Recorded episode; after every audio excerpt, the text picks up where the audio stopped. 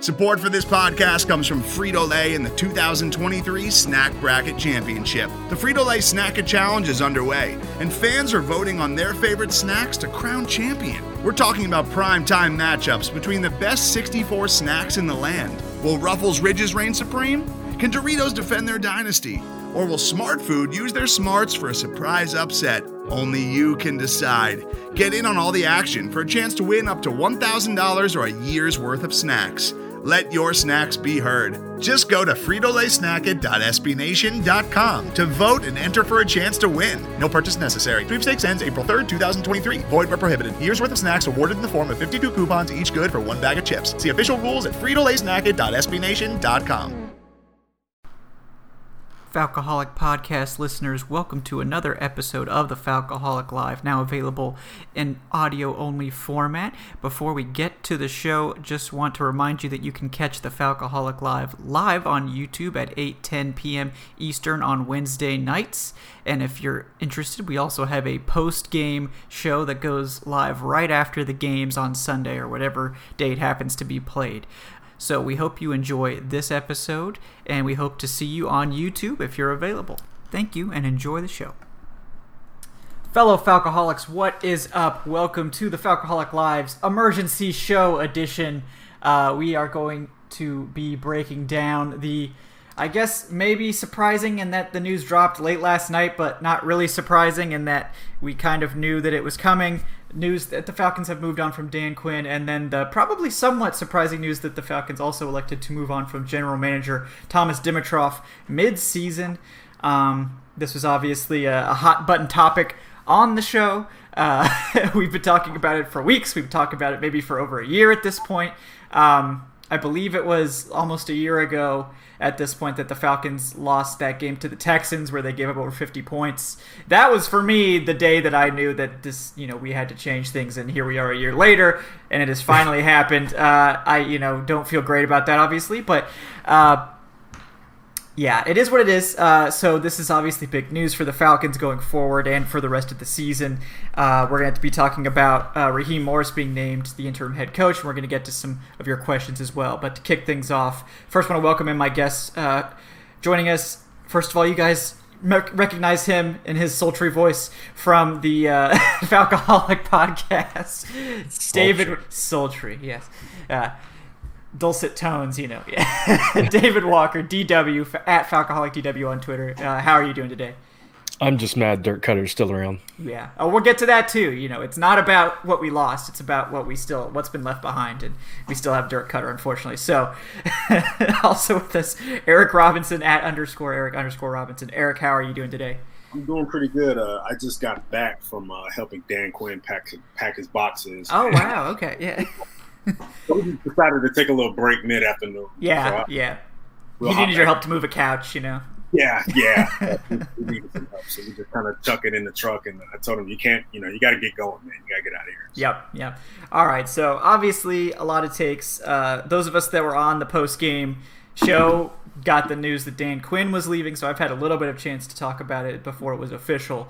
So I'll, I'll let uh, you guys take the first crack at it here. Eric, let, us start with Dan Quinn because this was the most ex- expected one, and we'll, we'll kind of kick it off with that. You know, I think you were basically on board with this basically from last year, but what are your thoughts on the decision to move on from Quinn now at uh, at 0 and 5 here in 2020? Well, first and foremost, yeah, it's it's about a year too late. Um, it should have happened last year, but Arthur Blank is so forgiving, um, and I don't think Arthur Blank has one enemy in life. He, for some reason, he just doesn't like to upset people. But um, yes, yeah, it's, it's, about a year too late. Um, but it happened. It needed to happen for the very few that are out there that believes Dan Quinn should have stayed on board. I have no idea there you're watching on Sundays, but it, the team needed to make this move. Yeah. Um, I'm I'm a little proud of Arthur Blank because he did it in season, and, and you know, all of us amongst the Falcoholics, we thought it was either going to be a bye week firing or uh, off season firing, and but I think all of us collectively said you need to do it now, just right. do it and get it over with, and and he did. Um, he didn't even allow you know Dan Quinn to leave the facility and drive back home to his family. He just told him, "Hey, get the hell out of here." So I mean, Yeah. it's, it's fine with me, it, but it needed to happen. Definitely. Yeah, it was it was past due, honestly, and we know Blank is a very patient owner, um, and that yeah, he is. Uh, sometimes, and apparently to a fault with this coaching staff, um, but it was past time, uh, and you know it's good that it has been taken care of. DW, I'm sure. I think you just recorded a show on this yourself, uh, but. What are, what are your thoughts? Uh, we'll start with the Dan Quinn, obviously here. Uh, you know, on, on the decision to, to move on at this point in the season. Uh, I was a little bit surprised. Uh, we had talked in our chat that I felt like the bye week was the soonest that they would make a move. Uh, If for no other reason, the the game week logistics. You know, the head coach is responsible for preparing the team for the next game, getting them ready for that opponent, uh, the logistics of you know the the travel, in which case they're going up to Minnesota to play the Vikings. So there were reasons from just you know doing mid-season moves like this are usually very difficult. That's why bye week is usually a good time for that because you can prepare the next guy, give him time to get used to his role. And, and you know, at this point though, 0 and 5, no team in NFL history has started 0 and 5 and made the playoffs. Right. So the season is over uh, unless the Falcons win 11 straight. And I don't think any of us would place a five dollar bet on them winning 11 straight at this point, no matter what the Vegas odds are. um, it, so it, it makes sense, and I think honestly, if you want to do an evaluation of the roster, it's impossible to do that when you have the same guy coaching these players that sort of drove them into the ground. And right now, I think there are serious concerns about some of the players that we thought were going to be, you know, longtime stalwarts in this uh, on this roster, like Deion Right. Jones. He's had a terrible season. Uh, honestly, you know, I think you could say Foye has outplayed him. Yeah. Uh, it, you know, when he's been in the game. Um, you look at the corners. Uh, obviously, everyone thinks about Isaiah Oliver, but Sheffield was getting you know burned alive as well in that game. Uh, Ricardo Allen, Keanu Neal have not been themselves even when they have been playing. So, top to bottom, you can't really do a thorough sort of investigation of where the roster's at if you have the same guy coaching them that led them to 0 and 5. So at least now you've sh- you you have uh, shaken it up, uh, and you can start to critically look at these guys in the last 11 games and figure out you know who who is going to you know turn it back on, who is not, and you know you're going to give the next GM, the next head coach, a little bit of a head start for the job that they're going to have to do. Yeah, yeah, I, I agree with that take for sure. Um, and yeah, I mean, Blank is generally, like we said a minute ago, like Blank has generally been a patient owner. With the bye being so late this year, you know that kind of made it more difficult. I feel like if they had like a week seven or a week eight bye, Blank probably just would have waited until then, just because. Uh, but with a late bye like they have, I think it's like week twelve or something like that. Um, they could be 0 and 12 at that point. the fan base would probably be like outside Flowery Branch, you know, protest style with pitchforks uh, demanding, you know, to, to release the monster or whatever, like Frankenstein style. So um, I don't think he actually wants that sort of PR. So they the the move was a good one, um, and it's you know it's it's it's always difficult to move on from a head coach that is so well liked by the players and you know the media for example like i mean i never interviewed Dan Quinn one on one, but I know Gina Thomas, uh, another contributor here at the Falcoholic. Uh, she had many opportunities to do so and was always just really impressed with Dan Quinn as a person. Um, and he always treated you know her and, and the media right. And there's a lot of stories you know on Twitter about that. Uh, the players still go to bat for him. You know, I know someone in the chat brought up you know Keanu Neal's tweet last night and what what does that mean? And we don't know. Like it's it's an extremely vague tweet. Uh, you know, but he's he's upset. And on the Keanu note, you know, keep in mind that Neal knew Dan Quinn before he was even drafted here. Like he knew him from his days at Florida. Those two have a long relationship. You know, it's possible that Neal and Quinn maybe have one of the strongest relationships of any players on the team. So it's not surprising that Neal was upset. Um, but at, at, on the other hand, it doesn't matter how nice you are and how good of a person you are and how nice you are to the media. Um, if you're 0 and 5 and you coming off two straight losing seasons, that that's the NFL for you. It's a it's a harsh business, and that's you got to win games. You got to produce, or you're out the door. And it's, it's not just players; it's coaches too. Uh, but you're right on that on that note about the players as well. Like Deion Jones has been super disappointing, and he's making all that money. You know that that makes him a potential casualty. We've already briefly touched on the p- possibility of a quarterback coming in if the Falcons have a top five pick and all these things. Um, so there's a this this is basically an open book now. Like we don't know what to expect from this team going forward. We know Arthur Blank's been very supportive of his stars in the past, but is this a catalyst for Arthur Blank possibly taking a step or two back and you know letting this new regime basically control things and make the, the decisions they need to make? I don't know. It could be. Um, but I mean, this is a major change, and the other major change, perhaps the even more major one, is that general manager Thomas Dimitroff is now gone. He's been with the team since 2008. So that is a very much a, a huge changing of the guard there. Um, did they announce who was going to replace him this year? I think it was Ruston Webster. Uh, well, McKay, as like McKay, McKay taking over pretty much everything, you know, personnel as of now. Yeah, and he's he's bringing in Webster as kind of sort of like a assistant. Yeah, um, yeah. At this point, so mm-hmm. Who who knows? Right. Yeah, and that's just a temporary thing, and there's not much. I mean, there's not much you can do about it in season, but. Um, because Ruston Webster does not have a good track record. no, I don't think that's their hire for GM. No, fans would not tolerate Rich McKay and Rut- Ruston Webster as, as their yeah, GM. I wouldn't. I don't think any head coaches would want that either. But um, yeah, uh, so DW, I'll let you take the first crack at, at Dimitroff. This is the more surprising of the two firings, particularly mid-season. Uh, what are your thoughts on the decision to move on from him uh, after five weeks?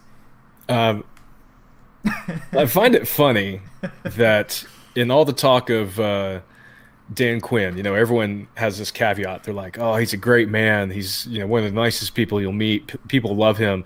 And then when people talk about Dimitroff, there's like crickets. oh, Dimitroff. Yeah. Uh, oh yeah, he got fired. Um, and let, let me just say this: um, we've heard lots of stories about Dimitroff. Uh, we know some of them to be 100% true.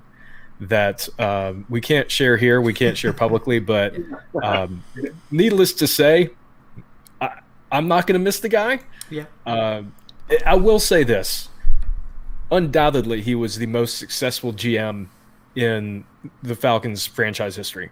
Mm-hmm he drafted arguably two potential Hall of Fame players in Matt Ryan and Julio Jones. And anytime you draft a franchise quarterback, um, you have already done what half the teams in the league just seemingly can't do on a consistent basis. Right. And you will get a lot of grace and you'll get a lot of forgiveness for other misses if you get it right with the QB. And I think that is what happened. And, and certainly during the Smitty years, he got Ryan right he got Julio right, and he got a lot wrong. Mm-hmm. The irony is, under Dan Quinn, I think his draft classes have actually been substantially better. I think he's grabbed uh, better talent across that time frame. I don't know that it still makes him a great GM, but I think he's a, a, a good GM yeah. uh, for what he has done.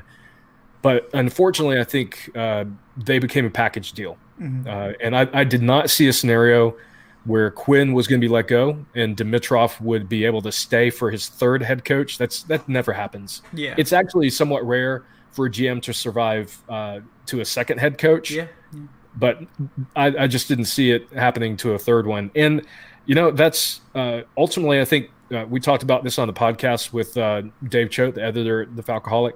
Uh, and he brought up a fantastic point. I think the, the big condemnation for Dimitroff is in his 12 years – he never adequately fixed both of the lines, the offensive mm-hmm. line, which maybe now is finally starting to come together after 12 years. Yeah. Uh, but more importantly, the defensive line. Mm-hmm. You know, right now we have literally one player that's worth his salt in Grady Jarrett. Uh, and after a ton of free agents and draft picks, we are still begging for some sort of pass rush on this team. And I think that is ultimately what will condemn him. And I think that's what they're going to look for in the next mm-hmm. GM, someone who can finally fix the trenches. Yeah that that to me was the biggest weakness of his of his and free agent busts. But uh, yeah, he was not great as a free agency GM. That was probably his weakest point overall. But he also was very bad at finding pass rushers. He just simply couldn't do it. Um, and I like we, you give someone credit for finding a great player in the fifth round, but you also temper that with the knowledge that if he knew that Grady Jarrett was Grady Jarrett, he would not have waited to take him until the fifth round. Okay, so Right. like everyone was, oh, you found this this draft steal. If you'd known how good he was, he wouldn't have been taken at that spot. You would have taken him in like the fourth or the third. You know, so uh, let's just calm down there with that. But it was a good pick, uh, to be fair. And yeah, just edge rushers. It's a barren wasteland for TD. He can't even sign them. Like he, he just doesn't know what a good edge rusher is. You know, we might have another disastrous signing here with Dante Fowler, who has just been awful. Um, and early on, it was injury. He was not on the injury report this week, so there's no excuse for that performance against. Uh, I don't even remember who they played. the Panthers.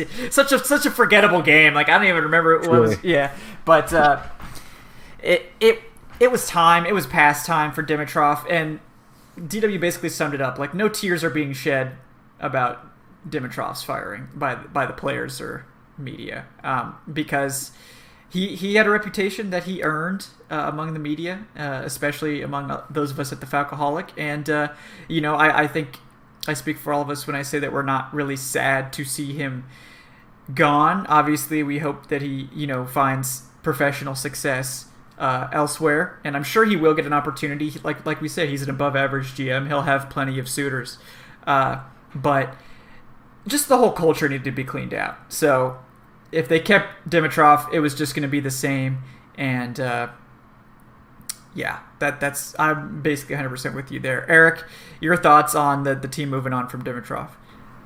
Um, I didn't believe it was a surprise at all.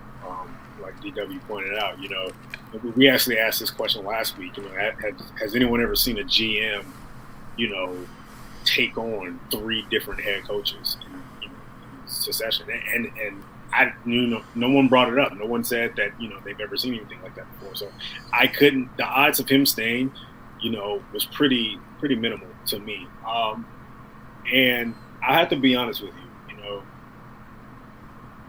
as long as he's been there, which is what twelve seasons, um, he's pretty much living off of Matt and Julio. Yeah. If we're if we're on if we're being honest, he's really living off that um, because there's no there's no in between really with him. Either he hit on some picks, or he whiffed badly to the point to where the bat flew out of his hands. And Yeah. there was, I mean, it's just, you know, from, um, you know, going back, even Sam Baker, um, guys like that, Desmond Southward, Lamar Holmes, um, you know, Peria Jerry. It's just, it's, it was bad. Um, and I don't think he honestly deserved some of the credit that he actually received because it took a rookie head coach to come in for his draft classes to get better. That shouldn't be the case. It, it, why why did you get better at drafting because of a rookie head coach coming in, and you know he pretty pretty much boosted your your perception um, from from others you know outside of the organization. Mhm. Um, so yeah, I just I felt like in, in, he needed to go as well Yeah. and and you I- honestly for over a decade like they they really haven't had a uh, reliable defensive line Yeah. and that that is a real problem i mean i know teams can go maybe three four years to get a defensive line together get the guys developed until we actually starting to see something but my god like it's Yeah. literally been his entire tenure here that they have not had a reliable pass rush Right. and that is unheard of um, so him departing uh, was another move that needed to happen. I didn't care when. He just needed to go. Yeah. Yeah. Uh, the timing, you know, maybe a little bit surprising, but yeah, I mean, we, we talked about it on, I think, last week's Falcoholic Live too, which was the fact that the Falcons weren't going to be able to lure in a quality coaching candidate with Dimitroff as a lame duck, potentially GM, hanging over that guy. Like, Right. it, it just wouldn't it just wouldn't have made any sense. Um, I certainly wouldn't have wanted to come in knowing that the GM could be fired, you know, either mid-season or the next year, and then I'll have to deal with another GM that may or may not want me around. Like it just, the mechanics of it from that angle didn't make sense, and just that I I don't think. And if you remember last year, like the, the rumors were actually that Dimitroff was closer to being fired than Dan Quinn, and it was actually Dan Quinn that stepped in and kept blank from firing Dimitroff because uh, he you know wanted to continue working with them. So that was always interesting to me. Um, but he didn't have the rope, I think, that Dan Quinn did, the leeway because of his abrasive personality. So um, it's just interesting that I think the the dichotomy of like Dan Quinn, great person that people like, but pretty mediocre to bad football coach. And you know the the owner wanted to keep him as long as possible, whereas Dimitroff was like above average GM, actually like in what he's asked to do, but personality wise very abrasive and people just dislike him. So he's actually and it's it's just funny how that difference has played I out. Even say above average. He's above average. No, I, am not giving him that credit, guys. Okay, I'm, that's fine. I, just, I think he's above average at least. I just think I think his whiffs. Today's episode is brought to you by Cars.com. With over 2 million vehicles and 50,000 more added every day, Cars.com will match you with the perfect car for you, your budget, your life, your style. And if you're ready to say goodbye to your current car, Cars.com will get you an instant offer to cash it in. Just start by entering your license plate and get matched with a local dealer who will write you the check. So whether you're looking to buy or sell, just go to Cars.com. It's magical were bad enough that it actually set the team back for a while in certain spots. Certainly. And it, it, you know, it was like like we just pointed out. Why do you need 12 seasons to put a pass rush together? Yep. Like that's you you how can you get around that? You were right. supposed to be the talent evaluator and you have a decade plus of the same results on the defensive side of the ball. How many times have the Falcons had during Dimitroff's tenure, whether he was with Smith or Quinn, how many times they've had some of the worst defenses in the league? I mean, who's the, who's all the, the common time. denominator and all that. The common denominator is Thomas Dimitroff. He's been here for 12 years. Yeah. So I mean, it, I don't, I don't think he was like I said. He hit on Julio, great. He nailed Matt Ryan, awesome. But I honestly think he skated by with that. Yeah. I mean, Beasley was bad. Takk is looking bad. Dante Fowler is looking bad. Dante Fowler, my God, yeah, that he probably got fired just for that. Like, you pay sixteen million of my money to a premier quote unquote pass rusher. Brown, that was bad. Well, that was really bad. Yeah, he, he's he's really hurt the team in my opinion. Yeah, um, and and I, I feel like he was living off the pass. He was certainly, yeah. All right. Well, the other question, the other, the other thing before, well, we'll talk about where they go from here in terms of some candidates that you guys like for both guys. But um, Raheem Morris is the interim head coach. DW, is that surprising to you? Do you like the decision? Did you have someone else in mind? I mean, what are your thoughts on that? Uh, it makes sense. You know, he's been a head coach before. Uh, they have someone else that can step in, in Jeff Ulbrich, to take over the defensive play calling, which he was doing already. Raheem was only calling up apparently third down plays, which honestly, a, a two-headed monster at a coordinator position is just like I, have never understood that. Yeah, anyway. it's like rotating on the offensive line, you know. Yeah, exactly. yeah, it's uh, you can suck uh, half the time, or you can suck all the time. Mm-hmm. Um, so it honestly, it, it's one of those moves that it, it's not going to make a difference. Raheem is not going to suddenly turn this into an 11-win team. Uh, the the issues with this team are in the roster. It's in the culture, it's in the entire coaching staff. I don't expect that, you know, if they win more than four games, I'll be shocked. Um, that said, I do like Raheem. I, I, think that this will serve as an audition for him for other teams. Mm-hmm. Um, honestly, I would have preferred that Dirk Koetter take over, if only for the reason that it would take him away from play calling at least. Um, you assume. uh, I, I, mean, yeah. Oh my God, maybe it gets even worse. Yeah. Uh, you know, running on every single down. Uh, God forbid. Mm-hmm. But yeah, I, I, think Raheem makes sense, especially with his past experience. Uh, and at this point, they, they could have put you know a 15 year old uh, high schooler in charge, and and it would have been an improvement of what Dan Quinn was doing.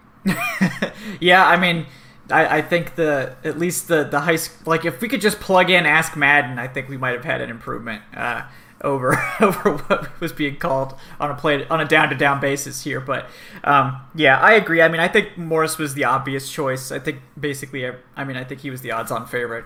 There was some buzz about Jeff Ulbrich because apparently the COVID guidelines suggested that maybe he would have been the temporary head coach if Quinn was, you know, un, uh, had been put on the COVID list, but.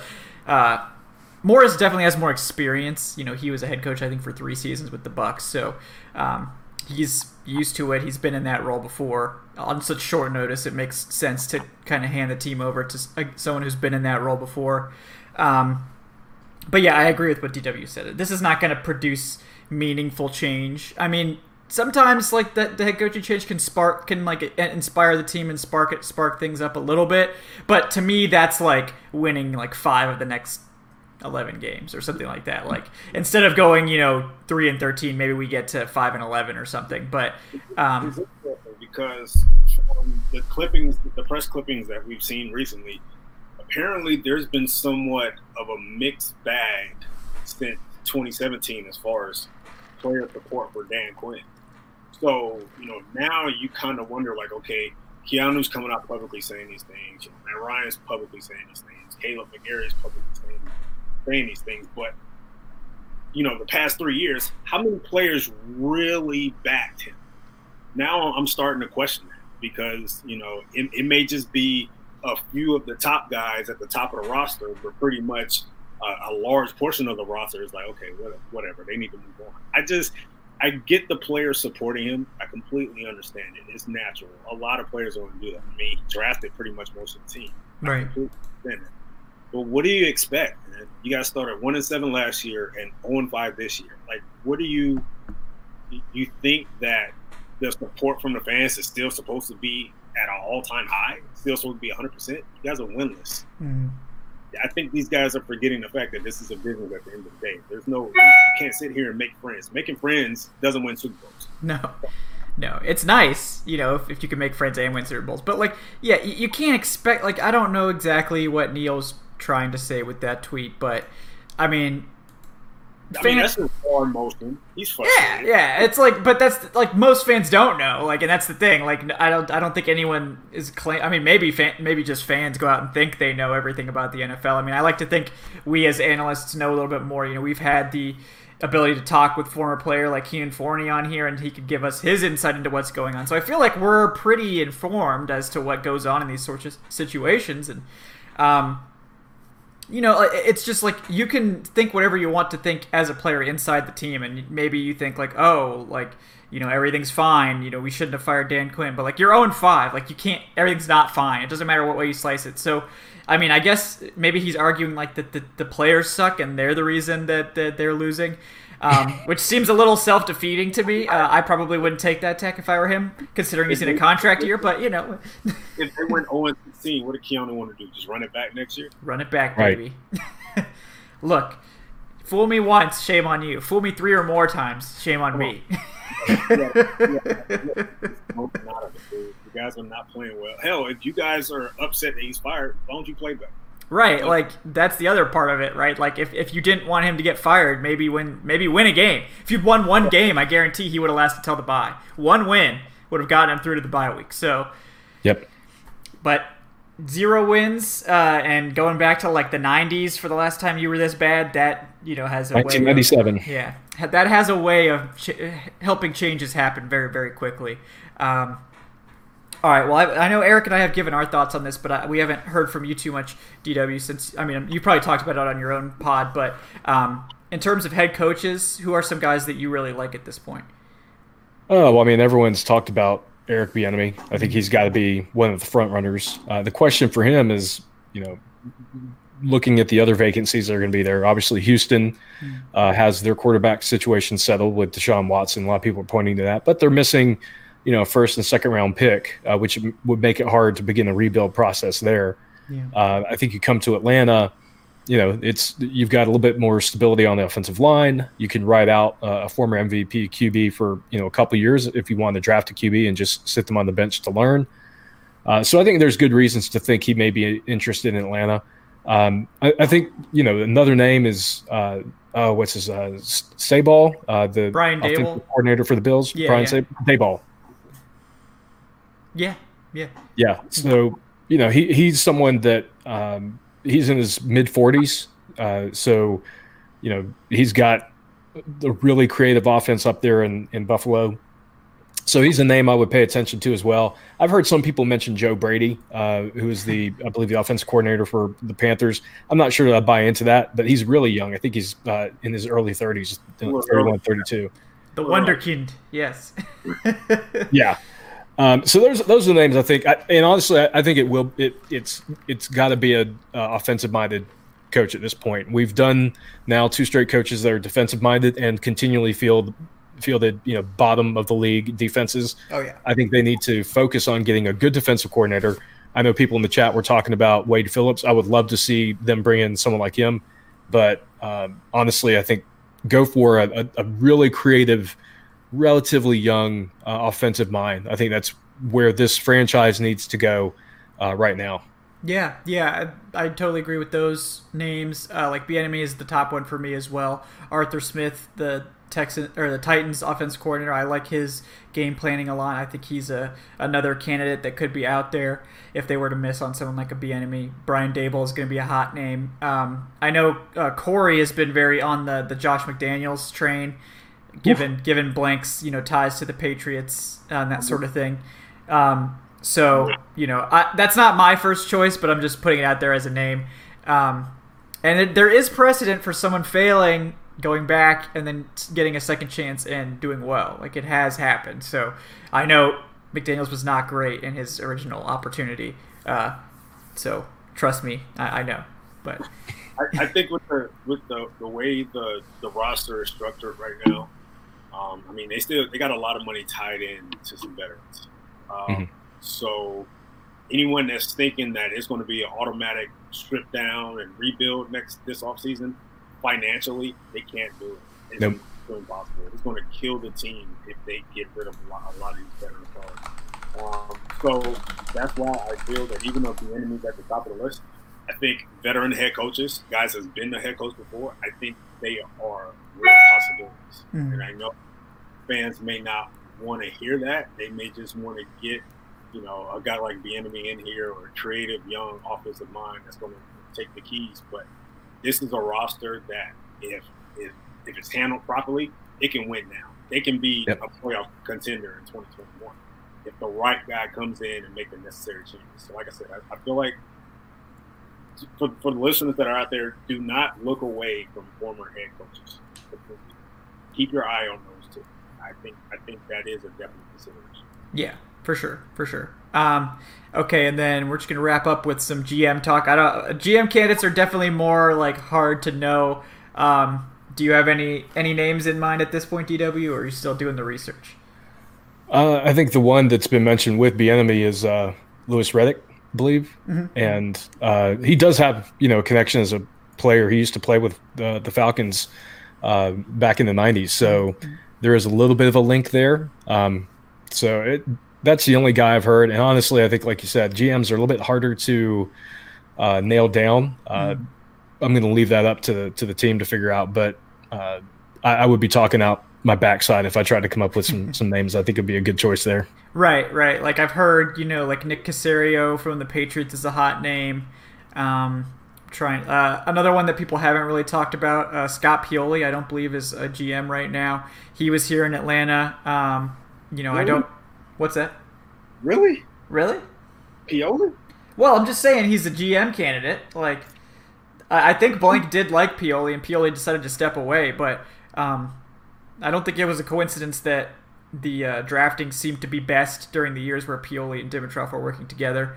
Um, but you know, I'm just saying that that's a name. He has a connection clearly here. He was here as like an assistant GM. Um, that could and he has KC connections as well with Bieniemy potentially. So, um, just saying, don't count that name out in this search. That's all. Uh, did you have any other ones, Eric, that you were thinking of? Um, yeah, Riddick was was definitely one that came off the you know the top of my head, and, and he has front office experience with uh, the Redskins and the Eagles. Um, with those two teams, I think he was uh, director of player personnel with both of those teams for uh, a few years. Um, so he's not stepping into this blind. And, and, I mentioned it before on our show, but you know, I attended the Scouting Academy a few week, a few years back, mm-hmm. and one of the lead instructors yeah. for the yeah. Academy. And that guy knows his football. He does, yeah. He's very knowledgeable. Mm-hmm. He's very knowledgeable about the sport. So it's not just the name um, that we're throwing out there. This guy is a football whiz. Uh, yeah. I, I, mentioned yesterday uh, Daniel Jeremiah, um, another guy that has front office experience. Daniel Jeremiah was in the front office in Baltimore with the Ravens for uh, a handful of years, so he learned under Ozzie, Ozzie Newsome. Right, right. So he picked up a little bit about the game. He's also another guy that is just pretty like when it comes to scouting players and, mm-hmm. things of that nature. This guy knows his game, man. Just, just listening to conversation. So those are two names yeah. that I put out there. They may not be actual like realistic options, but I feel you know those guys could be ready if they were called. Yeah. There's a, there's a couple other guys that you that you uh, got to mention. I believe I can't think of the guy's name off the top of my head right now. An assistant exec in Kansas City right now. Um, slipping my mind. But uh, there's there's a couple other names that are out there that are pretty much not actual GMs. They're more of the player personnel type mm. or uh, you know assistant GMs maybe. Um, so keep just keep an eye out. Yeah. Keep your eyes peeled on something like that because that type of hire is probably going to dictate the type of philosophy the team is going to be. Right for the for the, the coming future. So keep an eye on that, and I think that may be the first hire before a head coach, if anything. Yes, could be. Yeah, it definitely could be. It depends on the, the tack they want to take. You know, some teams try to bring the two in as like a package deal where they they work close together. Sometimes it's the more traditional GM then head coach route.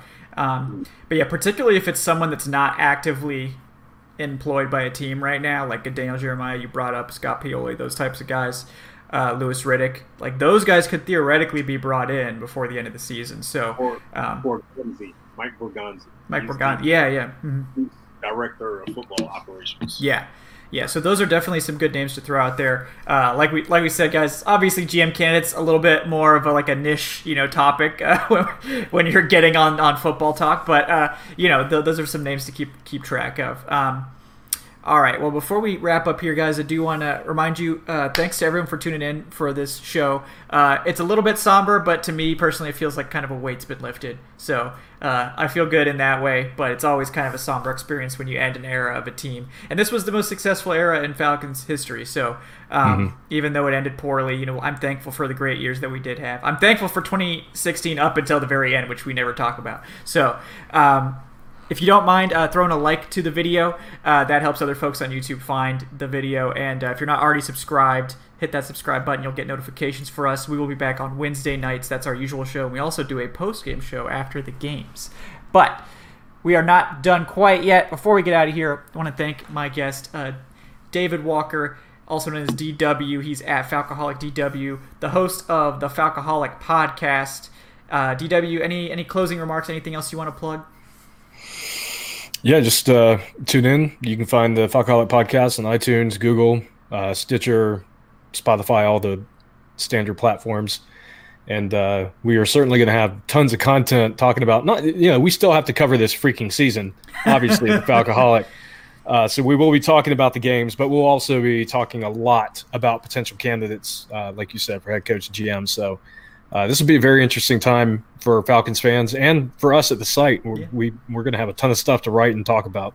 Absolutely, yeah. It's going to be a busy time, and then it's going to be draft season. Uh, so I'm getting warmed up there, but uh, I'm sure Eric is as well. Eric Robinson joining us today at underscore Eric underscore Robinson. Eric, anything you want to close on? Anything you want to plug? Yeah, you know, just piggybacking off uh, what DW pointed out, you know, just visit the Falcoholic site. You know, as soon as the, the news came down last night, we were kicking ideas left and right in the group chat. So we were ready um, to, you know, put some things together for you guys. So be on the lookout. Take a look at the site. Um, like you mentioned, also, you know, subscribe here um, as well, um, and just, you know, just just keep us locked in, man, because we're gonna we're gonna we're putting a lot of stuff together. We're we're, we're going to do this because I think the fans care more about this than actual wins and losses. Yeah. yeah, that's where we are. So Well, it's tank tank lost. time. Yeah. So we're we're we're going to be ready. So check it out. Yeah, absolutely. Um, guys, I am Kevin Knight at Falcoholic Kevin on Twitter. Uh, like I said, you know all the stuff. Follow it, subscribe. Uh, this the uh, show also has a Twitter account. It's at Falcoholic Live. Um, I'm gonna have stuff coming out all week uh, about head coaching candidates, GM candidates. Uh, draft takes are gonna start up soon because this team, you know, they this every year they push me closer and closer. You know, draft season. You know, now it's October. It's not even like halfway through October. We already have to start doing mock drafts. So uh, I shall oblige. You know, yeah. Do not tell me it's too early for a mock draft. It's never too early, but you know, They're winless. They're winless, Yeah, right? yeah, it's time. this or losing to the next team. Okay, right? Yeah. Talk about you know all the different permutations. I, I can't phrase. You know, I'm running out of adjectives for like the way they lose games. It's like, oh, you know. This is a disappointing loss. It's a crushing loss. You know, it's a, a disastrous Meltdown. loss. You know, meltdown. Yeah, I'm starting to run low. I'm gonna have to whip. I'm gonna have to whip out the, the thesaurus here pretty soon to keep to get me through the rest of the season. But um, thank you guys for tuning in. Uh, we all appreciate you. Uh, like I said, Wednesday night we will have our, our normal show at 8:10 p.m. Eastern. Um, we'll be breaking this down in a little more detail, maybe with some more details from the team about what to expect going forward. Uh, until then, guys, we appreciate you. Uh, we will see you around on the Twitters. Uh, enjoy the rest of this uh, lovely Monday. I don't know. It's kind of cloudy here, depending on where you are. It might be lovely, but enjoy it. We will see you on. Wednesday.